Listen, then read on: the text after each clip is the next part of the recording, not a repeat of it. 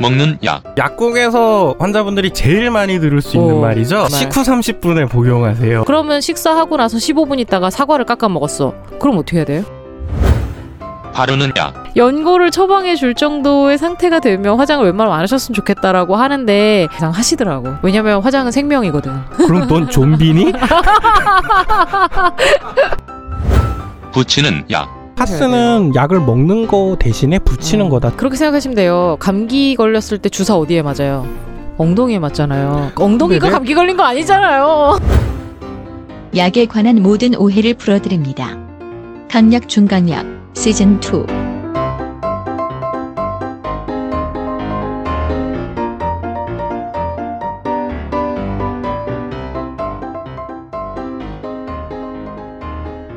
안녕하십니까. 강약 중강약의 36.6도씨 의료생활협동조합 30분 의원 정혜진입니다.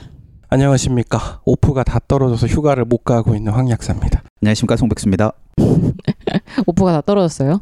아, 너무 많이 썼어. 세 개 남았나 이제. 어... 올 올해 세 개로 버텨야 돼. 휴가 말씀하시는 거예요? 예, 예. 음, 어, 여름 휴가 계획은 세우셨나요? 그게 뭐죠? 백수가 휴가가 어딨어 그러고 보니까 백수는 매일 휴가인데 휴가. 화려한 휴가. 아 이게 아닌가?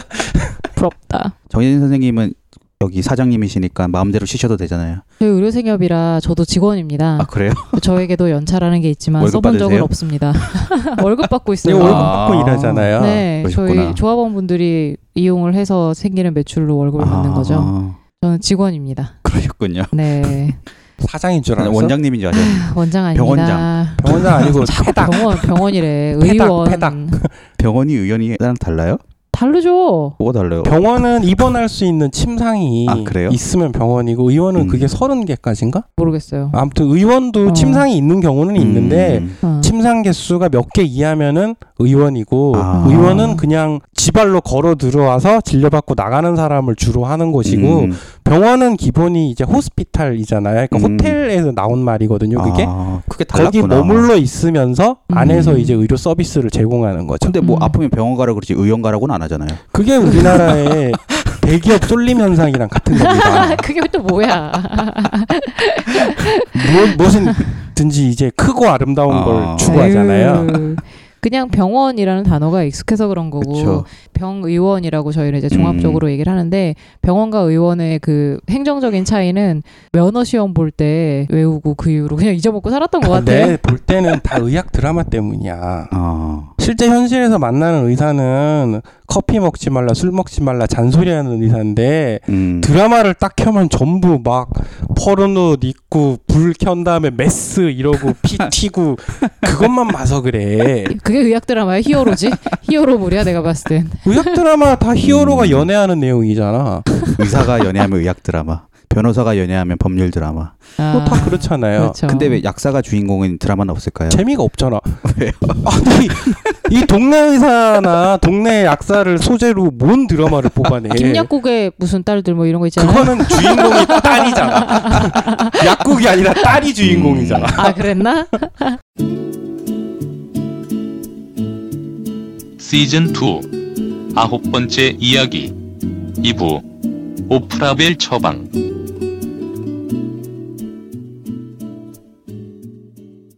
오늘의 이야기는 오프라벨에 대해서 얘기를 할 거라고 말씀을 드리긴 했지만 이 오프라벨이 뭔 말이죠? 뭔 말인지 자 이제 이 말 뜻 자체를 설명을 하자면은 음, 우리가 지난 시간에 약품 포장에 두통, 음. 치통, 생리통 적혀 있으면은 네. 그게 라벨을 의미하는 거예요. 라벨 약품 설명서에 적혀 있는 대로 음. 쓰는 거를 라벨대로 처방했다고 하거든요. 음, 어. off label이란 말은 라벨을 떼버렸다는 얘기잖아요.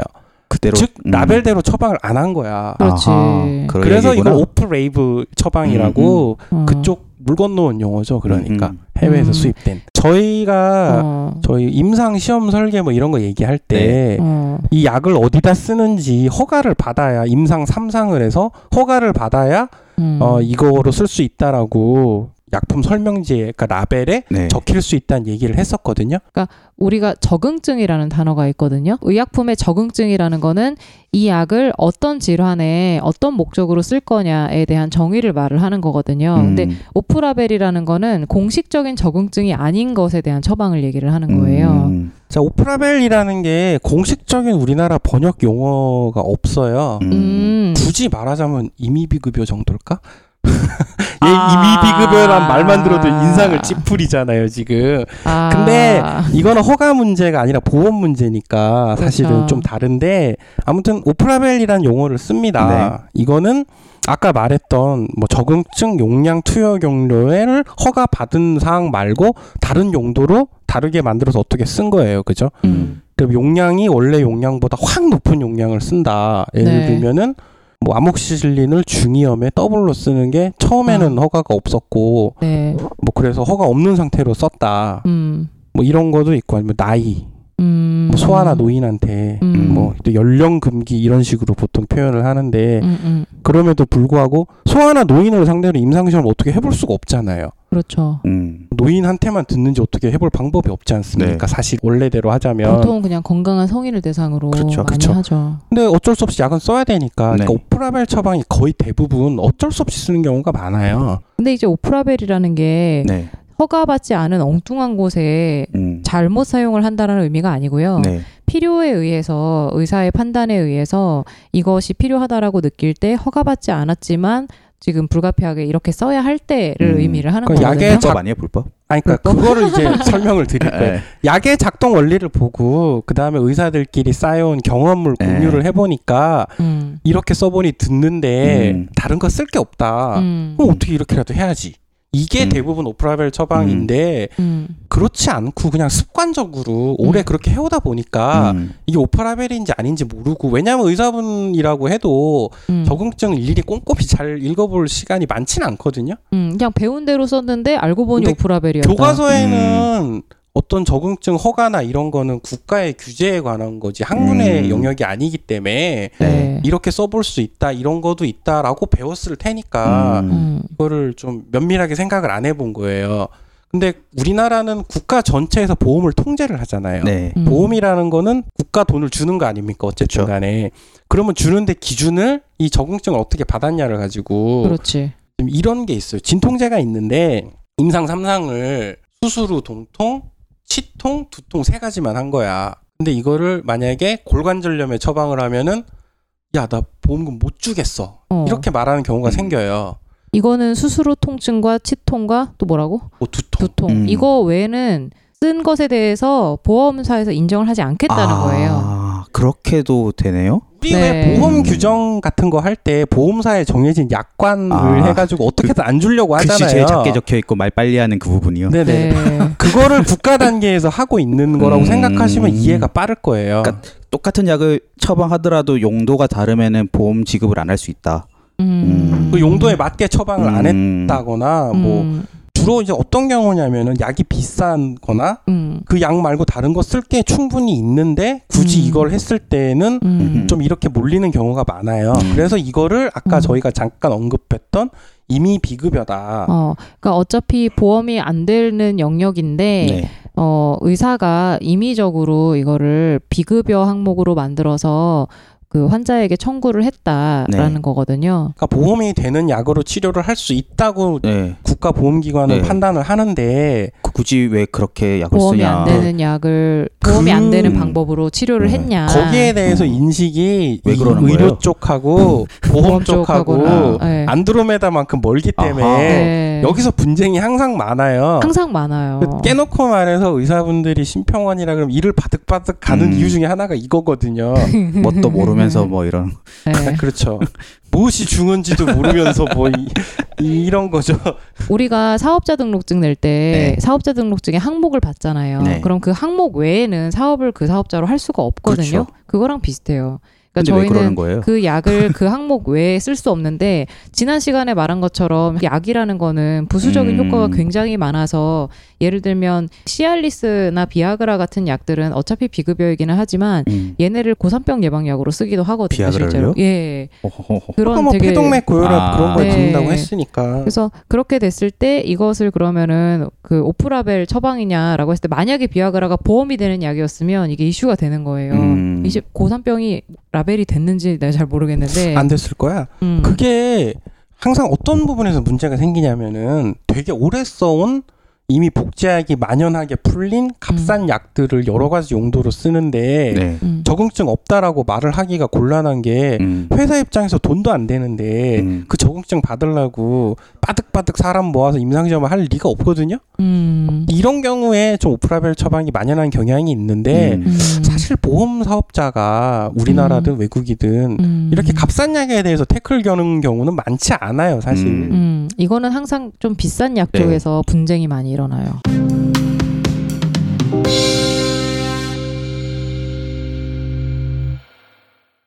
그래서 저 성모병원 사태를 이제 얘기를 해야 될 것 같은데 음. 원래 아까 불법이냐라고 물어보셨잖아요. 음. 옛날에 물법이었대요. 아. 어. 임의로 비급여를 하면 안 되는 그런 음. 거였대. 어. 근데 현재는 이제 심평원에서 공식적으로 인정하는 오프라벨 처방이 생겼거든. 예, 예. 아, 그 인정을- 생기게 된 계기가 2008년에 아. 그 성모병원 백혈병 환자 치료 문제로 음. 소송전을 한 적이 있었잖아요. 음. 그러니까 백혈병 치료에 네. 보험이 안 되는 신의료 기술 뭐 약제나 치료법이 있어서 네. 성모병원에서 이건 보험이 안 된다라고 말을 하고 환자한테, 환자한테. 쓴 거야. 네. 근데, 근데 심평원에서 백혈병 약에 보험이 되는 다른 약이 있었다는 거예요. 옛날 그렇지만. 그 음. 같은 성분은 아니고 음. 굉장히 다른 성분이고 효과 면에서 지금 쓰는 약이 훨씬 더 그러니까. 낫다라고 판단이 됐던 거죠. 그러니까 심평원 입장에서는 백혈병 약 보험되는 건데 왜 그걸 굳이 쓰냐라고 한 거고 의사 그렇죠. 입장에서는 이건 성분이 다르니까 이 환자한테 써볼 수 있다고 생각을 한 거고. 왜냐하면 죽고 사는 문제니까 이것은 그러니까요. 네. 그냥 감기 그 치료가 아니잖아요. 안전성이 음. 확립될 때까지 기다리려면 환자가 이제 죽어 근수이식 그러니까요. 하기 전에 죽잖아요. 네. 그래서 소송이 네. 붙었어요. 그런데 그 이제 그거를 이제 환수를 하게 되면서 음, 그러니까 왜냐면은 그렇게 비급여 같은 경우 임의 비급여라고 판정이 되면 환자한테 100만 원을 받아서 이 약을 썼단 말이에요. 네. 그러면 이 100만 원에 대해서 심평원이 이거 니네가 환자한테 이치한 거라고. 그렇죠. 네, 네, 네, 네, 아, 네. 100만 원. 물어내. 이거 부당 거래라고 판단을 한 아하. 거죠. 그렇죠. 근데 그 100만 원이라는 게 사실 제가 예를 들어 100만 원인 건데 백혈병 치료라는 하루에 것에 100만 원이에요. 그러니까 하루 음. 100만 원씩 지금 그렇게 나갔을 거고 그 부분이 여러 명의 환자에 누적됐을 거니까 병원 음. 입장에서 때려 맞은 돈은 뭐 수십억이 될 수 있는 거죠. 병, 병원 네. 휘청할 정도로 소송을 할 법하네요. 그렇죠. 아니 뭐 사실 이런 환수 문제 때문에 병원 음. 문 닫은 케이스도 봤기 때문에 아, 그리고 환수를 그때 그때 안 해요. 그러니까 예를 들면 이렇게 100만 원의 부당이익이라고 생각을 했을 때 다음 달에 환수를 하면 돈이 좀 작을 텐데 1년치 몰아서 환수 막 이런 식이거든요. 그게 약간 그러니까 뭐 3년치 저작권 협회랑. 비슷하네요. 아, 그래요? 추적 조사를 해가지고 네. 뭐 세금 뭐 음, 소송 음. 때라든가 해도 그런 것처럼 음, 수십억을 일단 벌어야지 저작권으로 소송을 걸거든요. 아. 그 표절 같은 네. 건데 아, 비슷합니다. 음. 그래서 이게 그냥 정말 서, 그 이렇게 맞는 게 예상을 해서 맞는 경우도 있기는 음. 하겠지만 전혀 예상치 못한 부분에서 몇 년치를 때려 맞으면 병원이 휘청하거든요. 심평원에서 딱 보고 있었네요. 음. 안에 그래서 보고 있었겠죠, 음. 이렇게. 2008년 예. 8월에 저 허가 초과 약제 비급여 사용 승인에 관한 기준 및 절차 누가 봐도 공무원스러운 이름이죠. 이거를 만들어 가지고 요청을 하면은 심의를 통해서 네. 그 인정 비급여라고 요새 부르나 이걸? 네, 인정 비급여. 네, 이렇게 네. 만든 게 있어요. 인정. 네. 네, 어 인정 뭐 이런 거죠. 그래서 2012년도 자료를 보니까 실제로 이렇게 허가 받은 게 항암제가 한 100몇십 개, 아하. 음. 그 약은 한 200몇십 개 그러니까 이런 식으로 점점 생기고 그런 있더라고요. 약들을 써도 환수 조치를 하지 않겠다. 네, 음. 그렇죠. 그러니까 대체 약제가 없거나 음. 뭐 대체약이 음. 있는데 음. 뭔가 이 약이랑 이 약을 같이 쓰면 환자한테 위해가 갈뭐 음. 병용금기라거나 음. 뭐 아니면 뭐 비용이 뭐더 음. 싸거나 뭐 음. 부작용이 별로 없거나 그런 식으로 해서 인정을 어 인정하는 케이스가 생기긴 했는데 음. 음. 이 인정하는 케이스보다 훨씬 많은 경우가 있어서 지금 문제가 네. 되는 거예요. 그렇죠. 근데 의사 입장에서는 리스크가 있는 거잖아요. 어찌 됐건 오프라빌 처방이라는 네. 게. 음. 의사 입장의 네. 리스크뿐 아니라 환자 입장에서도 나중에 이 사실을 알게 됐을 때 네. 이게 위험한 거 아니냐라고 생각을 충분히 할 수 있거든요. 음. 요즘 약품 정보 같은 거야 인터넷 음. 조금만 검색하면 바로 나오니까 음. 그래서 왜 이렇게 처방을 하게 그러니까 왜 되는가? 굳이 왜, 왜 그래야만 왜 해요? 오프라벨 처방을 네. 하느냐. 왜 그래야 되지? 비슷한 약이 있- 있다면 아, 근데 만약에 네. 의사나 환자가 열심히 일할 의지가 없으면 오프라벨 처방을 굳이 안 할 것 같아요.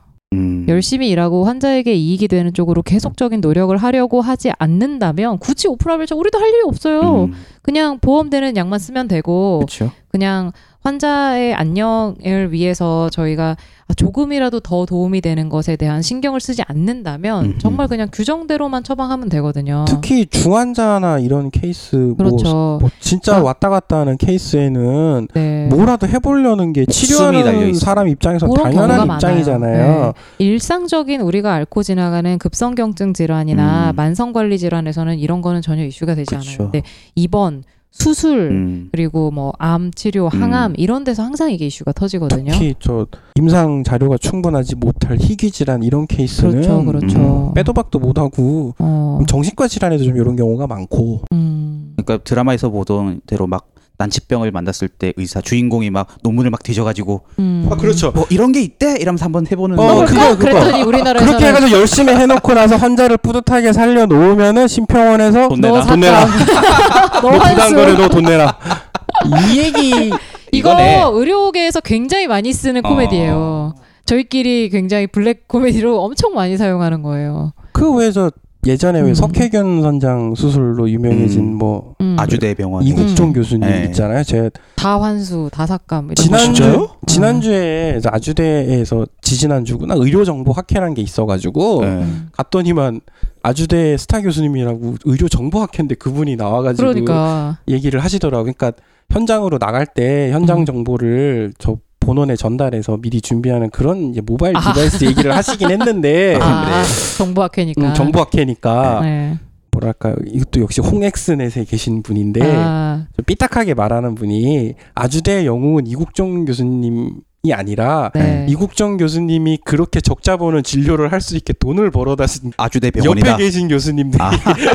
영웅이다 뭐 이런 얘기를 해가지고 그 과를 뭐라고 하죠? 석혜균 원장님 보는 과 석혜균 외상 외과요? 아, 외상외과 외상외과. 음. 외상외과가 돈이 안 돼요. 음. 트라우마 센터죠. 그러니까. 음, 트라우마 센터가 돈이 안 되고 엄청 환자 치료하는데 돈은 많이 들어가는데 음. 실제로 보험에서 커버해주는 영역이 거의 없는. 음. 네. 그럼 다른 과에서 벌어서 거기다 메꾸는 꼴이 된다는 얘기네요. 그거를 그러니까 병원에선 하기 싫죠. 음. 다른 과에서 벌어오는 돈으로 먹고 살아야 되는데 음. 그 과에 계속 들어가니까 음. 그 과를 운영한다는 것 자체가 그런 국가적인 보조가 필요하다라는 음. 이슈가 지금 계속 나오고 있는데 심평원에선 묵묵부답이다. 환수나 하고 있고. 그렇게 인지하는 경우가 많죠. 이게 좀 말씀드리자면은 허가된 이후에도 사용 경험이 증가하면서 어떤 부수적인 작용을 발견을 하거나 뭐그 허가받은 거 외에도 좀 실험적으로 써보면서 음, 적응증 범위가 좀 확대가 되는 경우가 있는데 음. 말씀드렸지만 이게 돈이 될 만한 회사가 먼저 달려 들어가지고 허가를 음, 딱 떡하니 받아줄 텐데 음. 그게 안 되는 케이스면은 안 그렇죠. 그런단 말이에요. 허가는 제약회사가 받아야 되고 그렇죠. 의사는 약을 써야 되고. 그렇죠. 아. 그리고 대부분 이런 문제가 희귀 난치성에서 발생을 음. 하면 그 환자는 극소수이기 때문에 돈은 안 음. 되고. 네. 희귀 난치성 질환인 경우도 있지만 뭐 미용 목적이라든가 그런 경우도 있고 음. 아니 왜 그냥 쉽게 말하면은 그 인터넷 조금만 검색하면 나오는 뭐 공부 잘하는 약 신데렐라 주사 뭐 음. 이런 것도 넓게 보 넓게가 아니라 이게 대놓고 오프라벨 처방이잖아. 그렇죠. 음. 그래서 이게 문제가 된다는 거예요. 음. 그러니까 오프라벨이 그렇게 일반화된 경우에는 의사들도 이제 오프라벨인 줄 모르고 아까도 음. 설명했지만 그냥 그렇게 배우고 그렇게 훈련을 받았으니까 음. 넘나 당연한 것 이렇게 음. 인식을 하는데 나중에 심평원이 뭐라 하면 황당하겠네요. 음, 네, 그렇죠. 빵당한 거죠. 뭐지 이거 이렇게 되는 경우가 있단 말이에요. 아니 난 이렇게 배웠는데 내 내가 배운 게 이건데 날도 음. 어쩌라고라고 하지만 어, 나는 교과서적으로 처방했을 그러니까. 뿐이요. 이게 교과서적으로 처방했을 뿐이요란 뜻이에요. 배우길 그렇게 배웠는데 어떡하라는 거야. 책에 그렇게 적혀 있어서 했는데 왜? 아니, 그렇지. 대한민국은 민주주의 국가라고 배웠는데 음. 왜 세상 나와 보니까 이상한 거야. 어 너무 적절해. 아 그런 느낌이라니까 이게 딱 어, 세상이 그렇게 안 돌아가고 음. 돈자로 진 놈들이 그렇게 안 움직이는데 날더러 어쩌라고요가 된다고요 이게. 그래서 저희가 배울 때 네. 학교 다닐 때는 뭐 내과 교과서, 외과 교과서 이렇게 배우는데요. 막상 로컬에 나와 보면 처방 매뉴얼이라는 교과서들이 있어요. 그 처방 매뉴얼에는 아주 자세하게 나와 있어요. 이게 이게 보험이 되고 이게 보험이 안 음. 되고 네, 이거 어디까지 며칠 써야 넘어가면 되고 뭐. 보험이 안 되고 이뭐 약을 이 정도로 쓰면 보험이 그러니까 되고 안 그렇죠. 되고. 용량을 여기까지만 써야 네. 보험이 되고 넘어가면 안안 되고 되고 그런 며칠 게. 동안 만 보험이 되고 넘어가면 안 되고 이런 또게 다. 정해져 있거든요. 그렇죠. 돈을 주는 놈 입장에서는 어떻게든 음. 효율적으로 돈을 줘야 그러니까 돈이 무한히 많다면은 그런 짓을 안 하겠죠.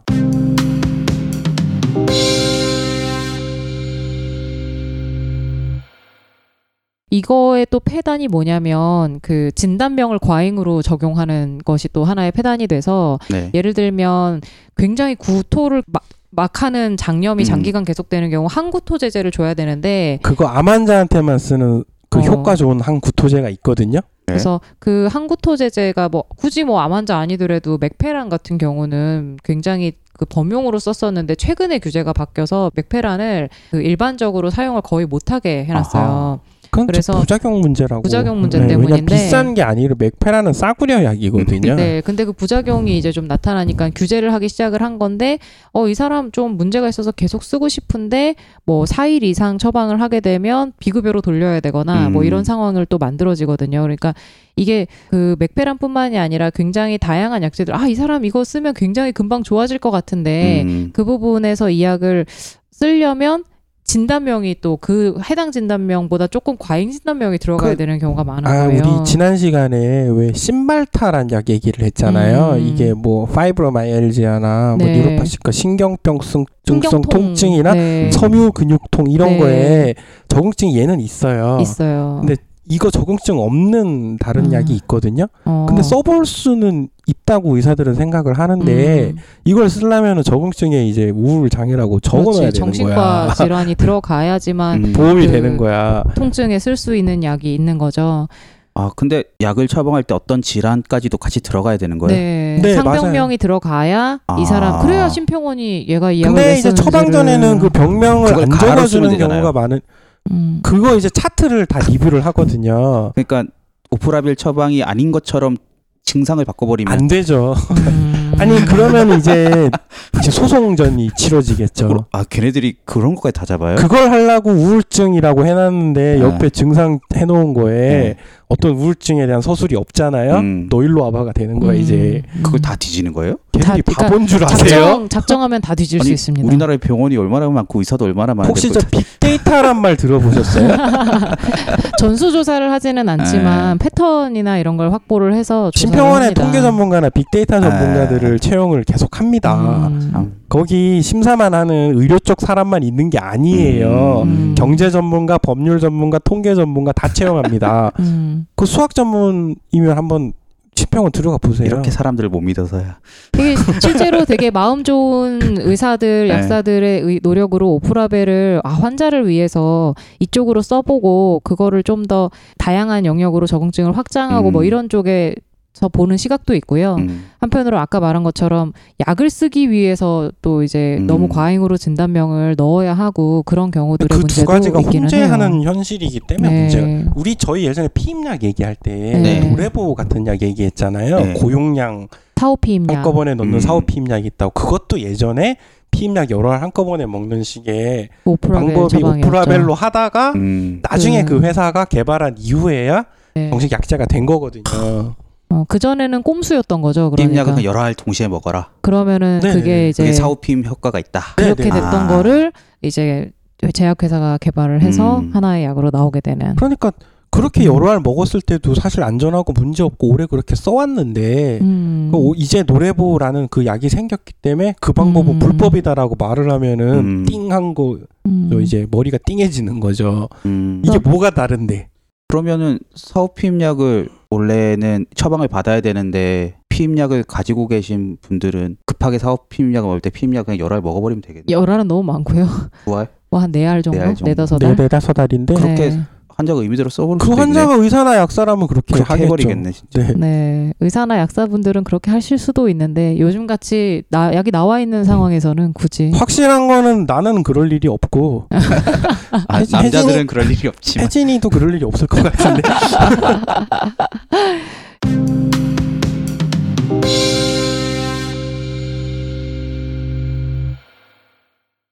지금은 인정비급여라는 식의 좀 중간적인 안들이 나와 있기는 하지만 의학이 발달되는 속도, 새로운 질병이 나오는 속도라든지 이런 음. 것들의 행정적인 속도는 있네. 따라오기 가 어려워서 항상 그 간극이 있어요. 저희 도핑 때도 얘기했었잖아요. 아, 도핑 기술이 나오면- 먼저 발전한다고.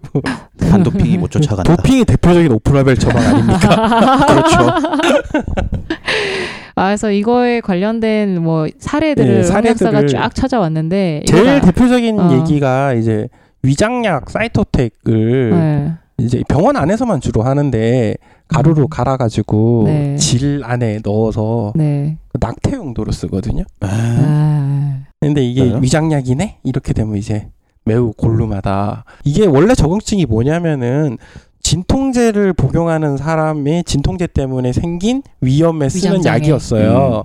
근데 이게 부작용이 좀 심한 편이거든요. 설사 변비 뭐 이런 식으로 아, 그래서 뭐 정형외과에서 진통제 처방할 때 네. 위장약을 같이 처방하는 케이스가 많은데 네. 진통제들이 워낙에 위장 장애 부작용이 많아서 보통 위장약이 같이 따라오는 경우가 있는데 그 전에는 역류성 식도염에 처방하는 제산제들이 허가가 안 나 있어 갖고 음. 같이 처방하려면 안 됐었어요 원래는. 허가가 난 유일한 약이 사이토텍인데 네. 얘는 되레 위장관계 부작용이 심해가지고 쓸 수가 없는 거야 현실적으로. 뭐 그런 게 또 허가가 났어. 아니 이 그런 용도로 적응증을 받은 거고 아, 그때는. 괜찮았어. 왜냐하면 네. 그럼에도 불구하고 이거밖에 없었던 거니까. 그럼 실제로 음. 의사가 그 약을 처방하진 않겠네요. 그러니까 음. 그래서 지금 말한 거 오메프라졸 같은 음. 약들을 많이 처방을 했는데 음. 이게 야 적응증도 없는데 썼네 이러면서 내시경 안 했으면 쓰지 마. 뭐 옛날엔 그랬다니 음. 약값이 비쌌을 때는. 그렇죠, 그렇죠. 지금은 약값도 많이 내려오고 그런 적응증도 생기면서 처방이 많아졌어요. 어, 처방을 하- 해도 가만히 놔두는데 예전엔 안 그랬거든요. 음. 그리고 또 오프라벨 얘기를 하니까 저 그 저희 업자들한테 유명한 거 삼성병원 내과 매뉴얼 음. 알지, 너도? 음, 음. 삼성병원 거 많이 보잖아. 네. 음. 거기 보면은 위험인지 아닌지 판단을 할 때 내시경 뭐 할 처지가 네. 안 되면은 네. PPI를 하루 두 번 두 배 용량으로 넣어보고 일주일 먹여보고 음. 반응이 있냐 없냐를 보고서 판정하면 된다 이렇게 적혀 우선 있는데 약을 줘보고 진단하는 건가? 근데 그게 오프라벨 처방이잖아 지금. 그렇죠, 그렇죠. 음. 근데 해볼 수 있는 일이잖아요. 위험한 일도 아니고. 내시경을 하느니 약 먹어보고 더, 판단하는 게 이게 더. 싸잖아. 근데 네. 이거를 예전 같았으면 어 불법. 음. 음. 딱 이, 이 지금은 이제 인정비급여가 되겠죠. 이게 더 음. 싸니까. 이런 게 있다는 거죠, 실제로. 현장에선 아주 다양한 일들이 일어나고 있는데 음. 제도가 현장을 다 쫓아갈 네. 수 있냐 그럼 그건 아니라고 보거든요. 의사들의 뭐 연구 의지를 좀 많이 감소시키는 그런 짓을 하는 것 같네. 그러니까 대형 병원들에서는 음. 우리뿐 아니라 국가보험하는 영국이나 이런 나라에서도 그 연구기관처럼 돼 있기 때문에 음. 이런 다양한 것들을 해보고 여기서 나온 근거를 가지고 임상 시험을 해서 음. 이제 근거로 확립되면은 이게 evidence based medicine 얘기를 하게 되는 건데 음. 근거가 없는데 썼다 이런 식으로 이제 몰아갈 음. 수도 있는 거고 적응증이 없으면 근거가 없는 거네 음. 이래 버리니까 지금 환장하고 미칠 노릇인 거죠.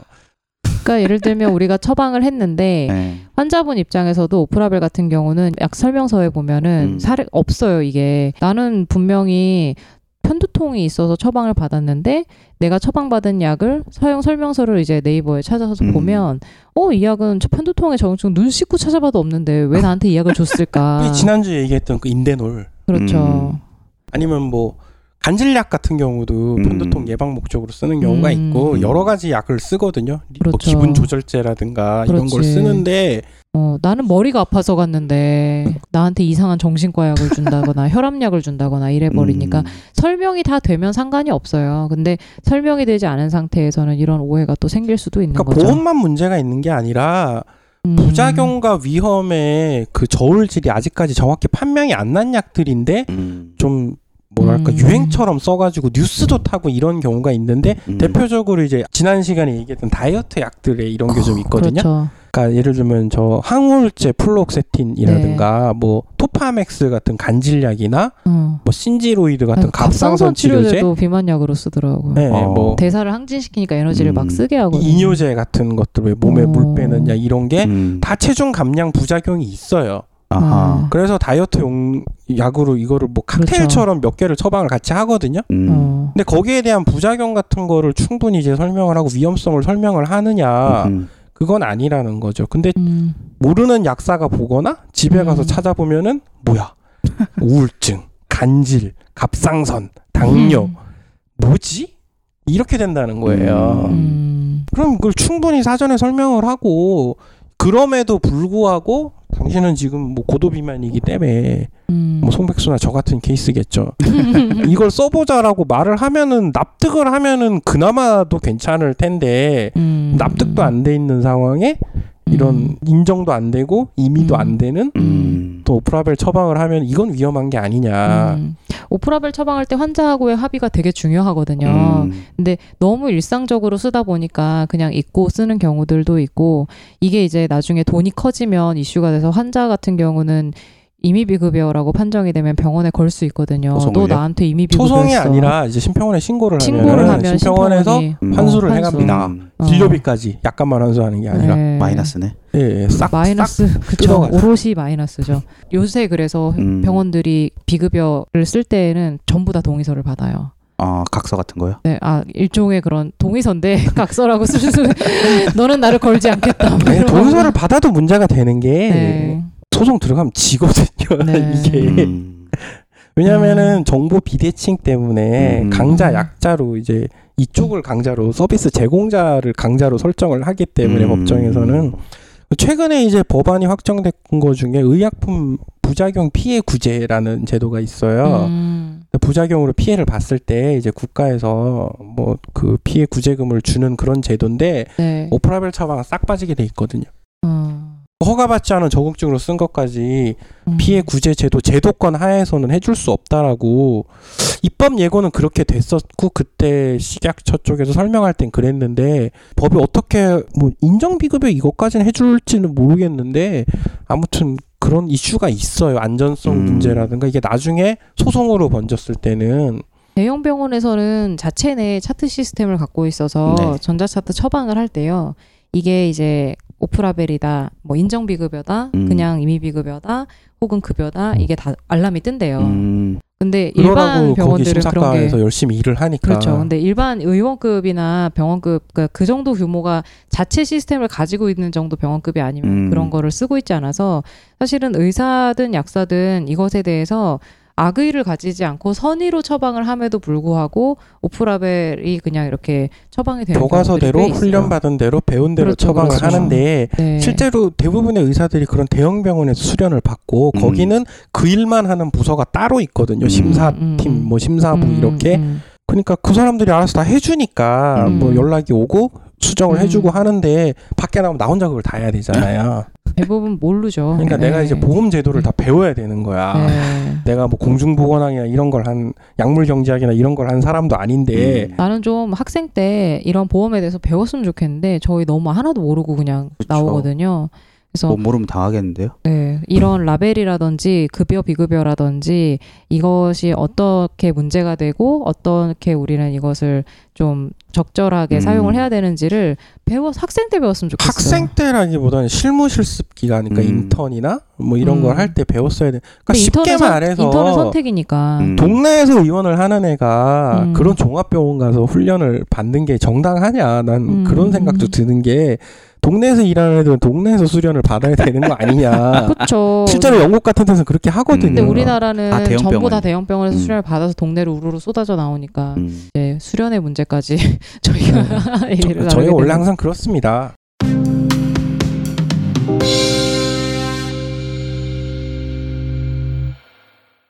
아무튼 오늘 오프라벨 처방에 대한 얘기를 쭉 해봤는데 아마 좀 어려우셨을 수도 있을 것 같아요 오늘 내용이. 제가 딱 이런 비유를 네. 드리고 싶어요. 네. 그러니까 숟가락을 밥 먹을 때 쓰지 맥주병 딸 때 쓰지 말라 이거잖아요.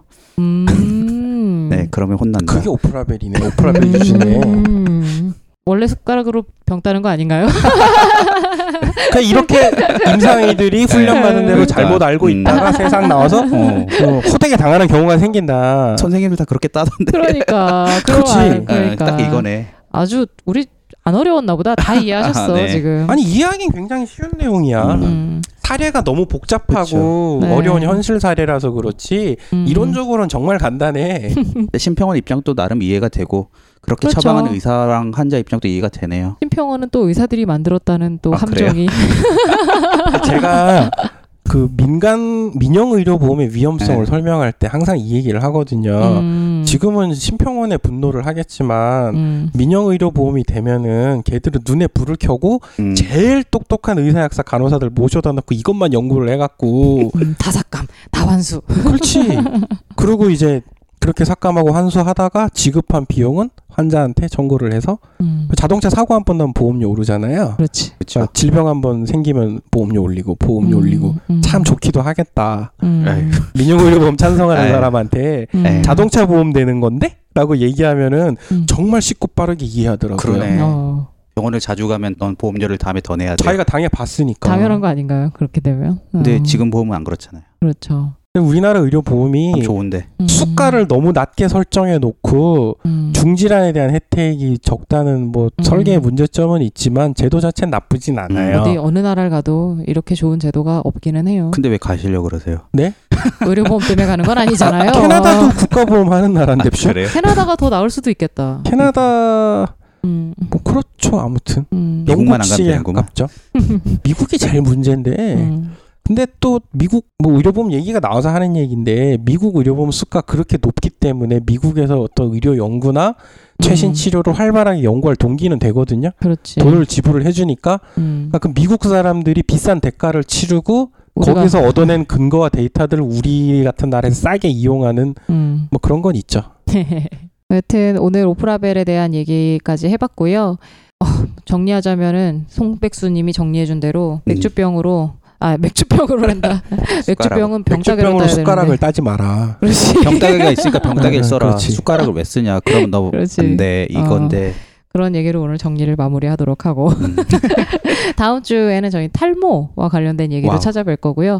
탈모에 대한 메일은 안 주셔도 돼요. 저희 오늘 다 녹음할 거거든요. 그래서 탈모 외에 그 다음 주에는 지난번에 말씀드린 것처럼 정신과 관련 약물에 대해서 한번 길게 해볼 질환하고 생각이니까 약물에 음. 대해서 음. 좀 음, 2, 3주 가까이 되지 않을까 싶은데 음, 한번 얘기를 해보도록 하겠습니다. 그럼 다음 주에 저희는 네. 또 탈모 관련된 얘기로 찾아뵙도록 하겠습니다 감사합니다. 감사합니다.